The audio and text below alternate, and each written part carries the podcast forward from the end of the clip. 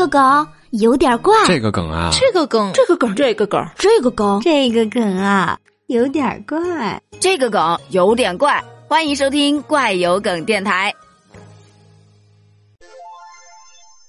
最近在河北保定有几条城市的主干道上，上百个铁质的井盖接连被盗啊！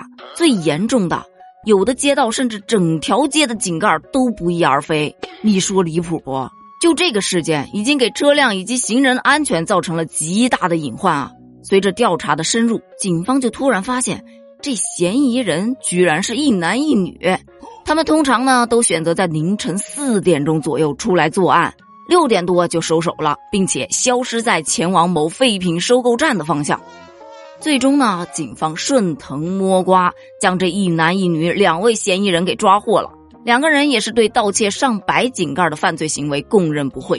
就有网友说呀：“现在这是怎么了？怎么感觉这小偷智商都回归了呀？就没听说过有摄像头这么个东西吗？”哎，有一说一啊。关键是现在谁还敢收井盖啊？没错没错，收的人也应该重罚，不然还会有其他人违法去偷井盖的。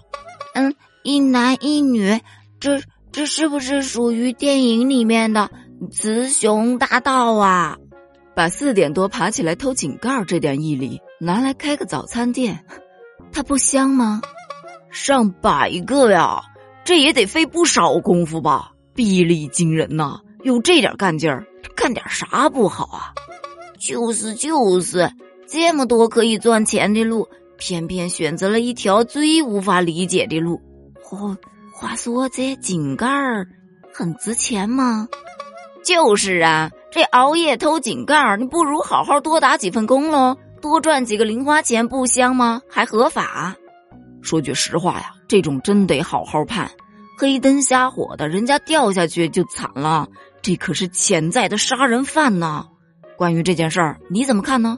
评论区留言哦，拜拜。